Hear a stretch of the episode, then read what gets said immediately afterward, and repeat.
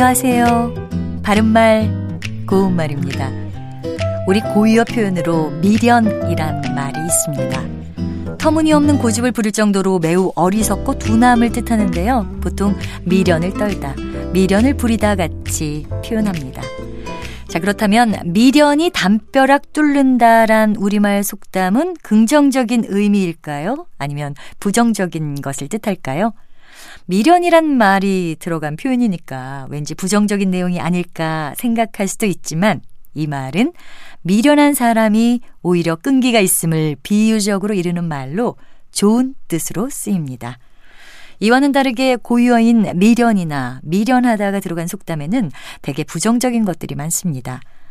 미련은 먼저 나고 슬기는 나중 난다라는 속담이 있는데 미련이 먼저 생기고 그 다음에 슬기가 생긴다는 뜻으로 무슨 일을 잘못 생각하거나 못 쓰게 그르쳐 놓은 후에야 이랬더라면 좋았을 것을 저랬더라면 좋았을 것을 하고 궁리한다는 말입니다.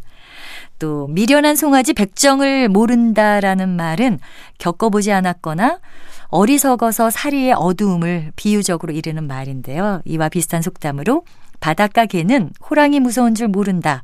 하룻강아지 범 무서운 줄 모른다. 같은 것도 있습니다. 반면에 미련을 두다, 미련을 갖다와 같이 표현하는 미련은 깨끗이 잊지 못하고 끌리는 데가 남아 있는 마음을 뜻하는 한자어입니다. 바른말 고운말 아나운서 변희영이었습니다.